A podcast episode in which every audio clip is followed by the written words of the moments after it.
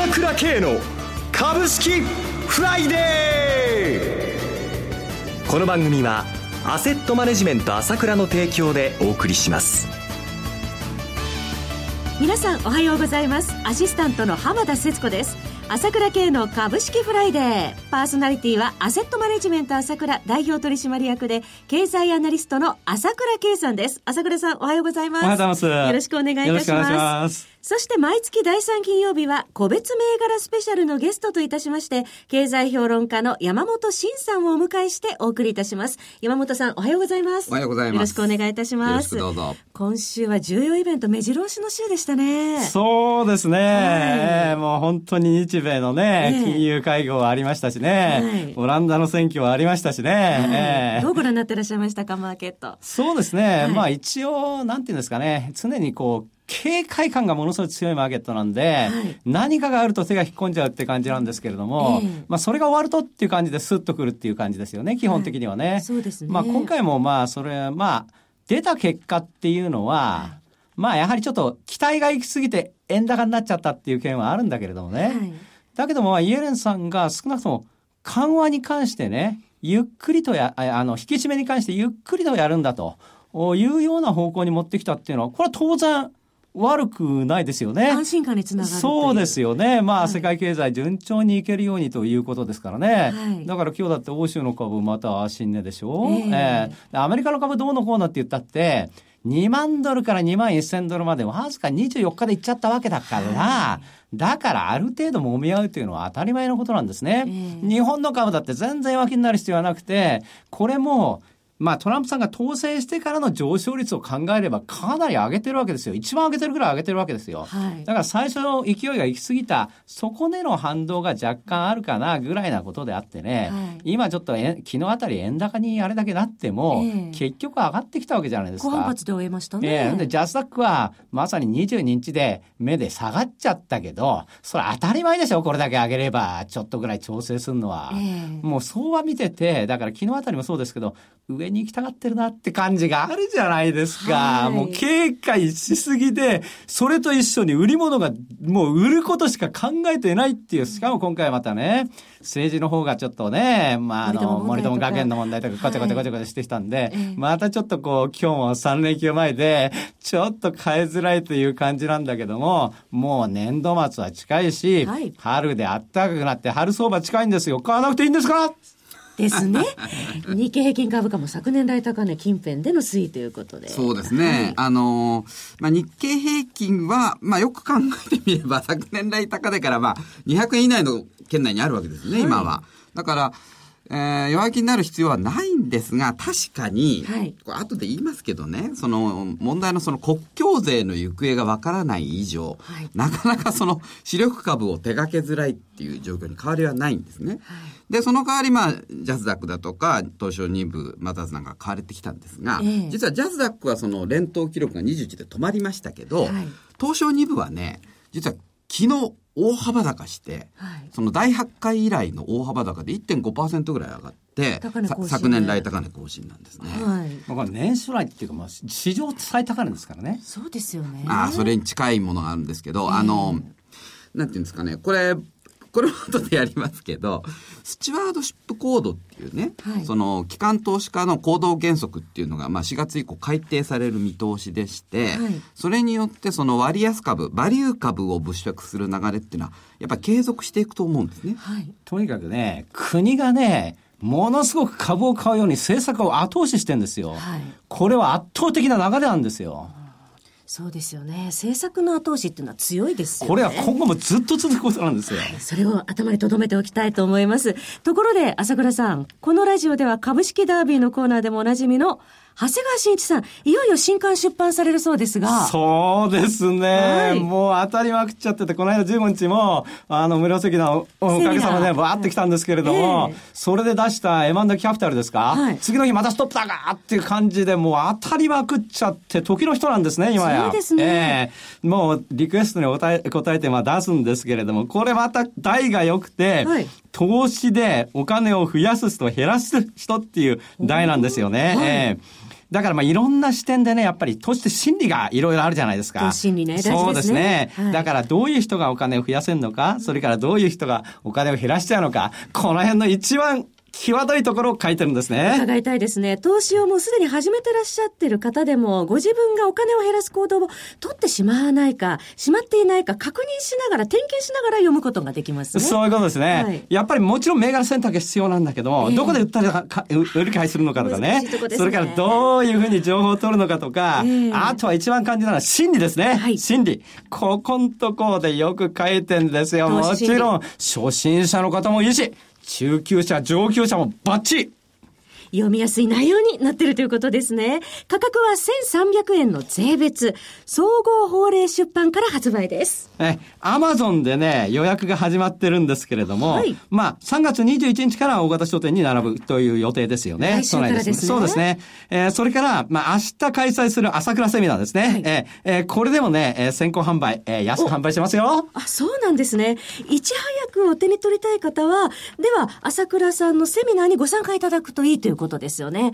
若干まだお席があるようですので、どうぞお急ぎください。詳しくはホームページをご覧になってください。アルファベットで ASK1。1は数字の1です。ASK1 とインターネットで検索してください。またはフリーダイヤル0120-222-464。0120-222-464までお電話ください。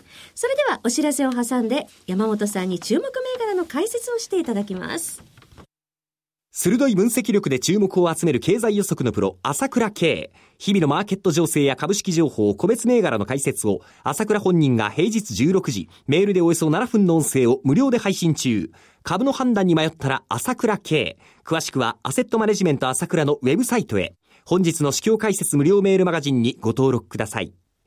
アセットマネジメント朝倉は、証券取引、金銭有価証券の予託、貸付行為は行っておりません。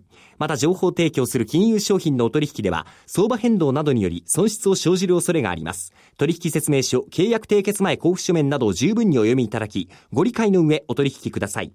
金融商品仲介業者登録、関東財務局長金中第605号。それでは山本さん、えー今後の相場展開を含めまして注目している銘柄教えてください。はい。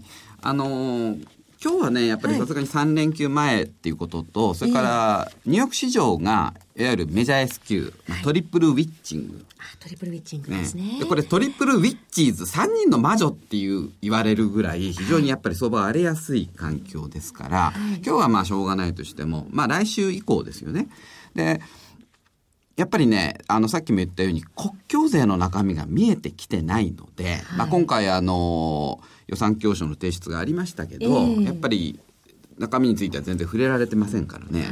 でこれ正直言ってね、あのートランプ政権はオバマケアの廃止を先にやるようなんで、国境税中心とした税制改革は少し先送りされる感じですね。その後ですかね。ですね。だからまあ、あの、ムニューシン財務長官はええ7月中に法案を仕上げたいっていう話をしてましたが、はいちょっと無理なんじゃないかなと。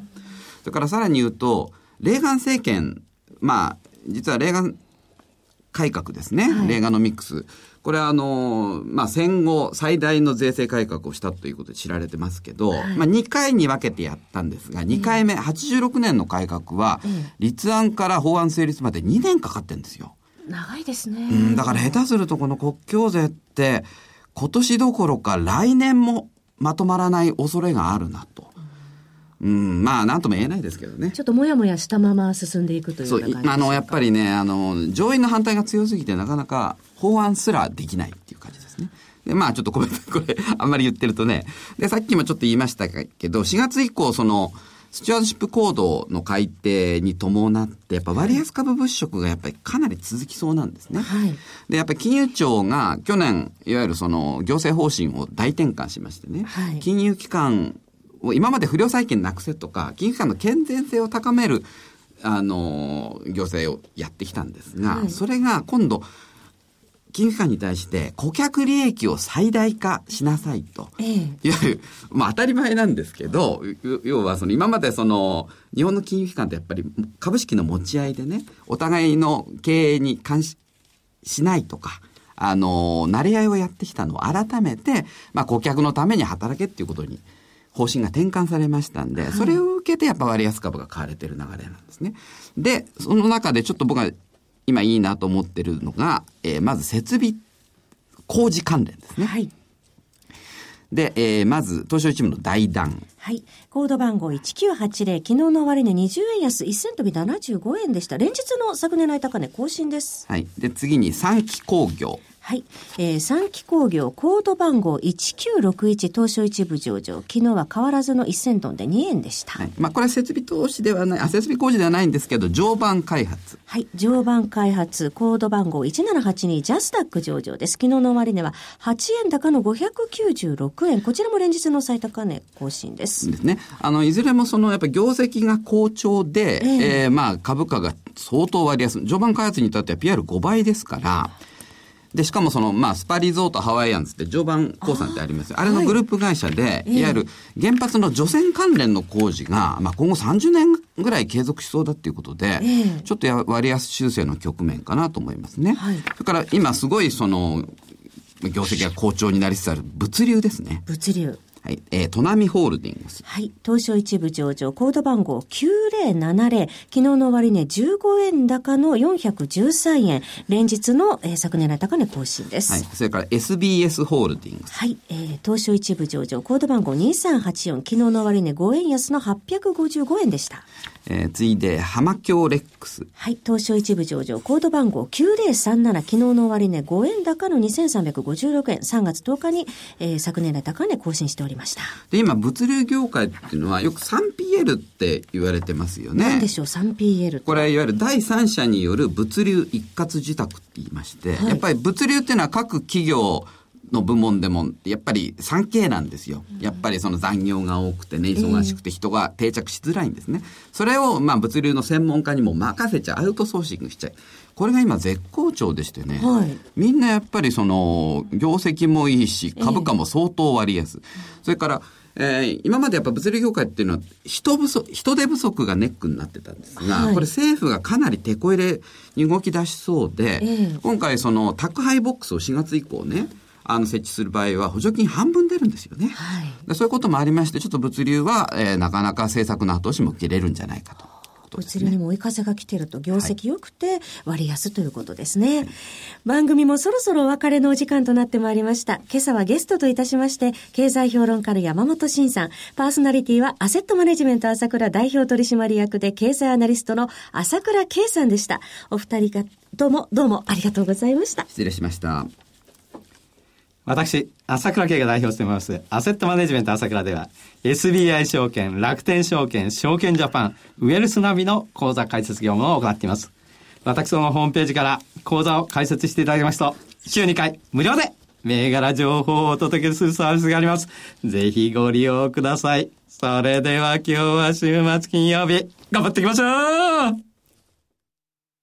この番組は、アセットマネジメント朝倉の提供でお送りしました。最終的な投資判断は皆様ご自身でなさってください。